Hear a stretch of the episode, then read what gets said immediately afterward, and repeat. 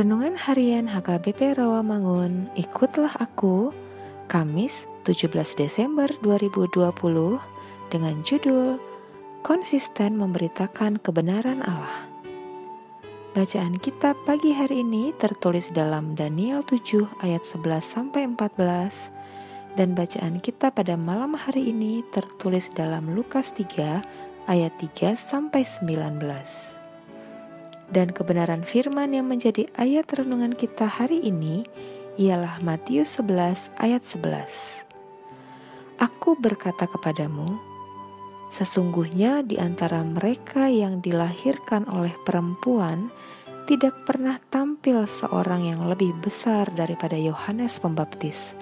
Namun yang terkecil dalam kerajaan sorga lebih besar daripadanya.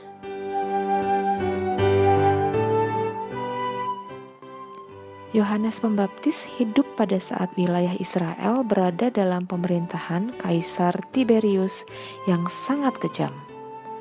Baginya nyawa manusia tidak lebih berharga dari nyawa seekor semut. Bagi orang Israel, zaman tersebut adalah zaman tutup mulut akibat ketakutan mereka terhadap hukum pancung yang dikenakan oleh kekaisaran Tiberius akibat salah berbicara. Kaisar Tiberius mengangkat seorang wali negeri yaitu Pontius Pilatus di daerah Yudea.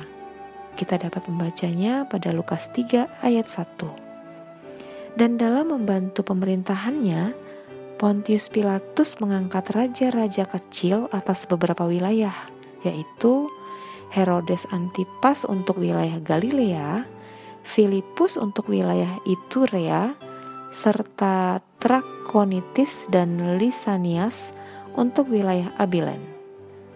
Dari ketiga raja ini, Herodes Antipas lah yang sangat bersinggungan erat dengan kehidupan pelayanan Yohanes Pembaptis, terutama dalam melakukan pembaptisan di Sungai Yordan.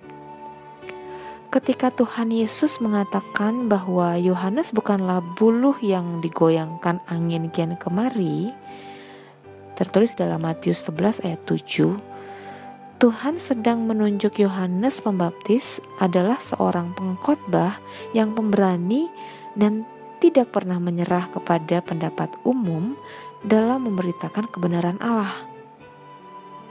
Bagaimana dengan kita? Apakah kita bisa sekonsisten Yohanes dalam memberitakan kebenaran Allah melalui hidup kita? Tuhan Allah, kadang kami lebih berkompromi dengan kondisi dan dunia ini. Beri kami kekuatan Tuhan untuk tetap konsisten dalam memberitakan kebenaran-Mu. Amin.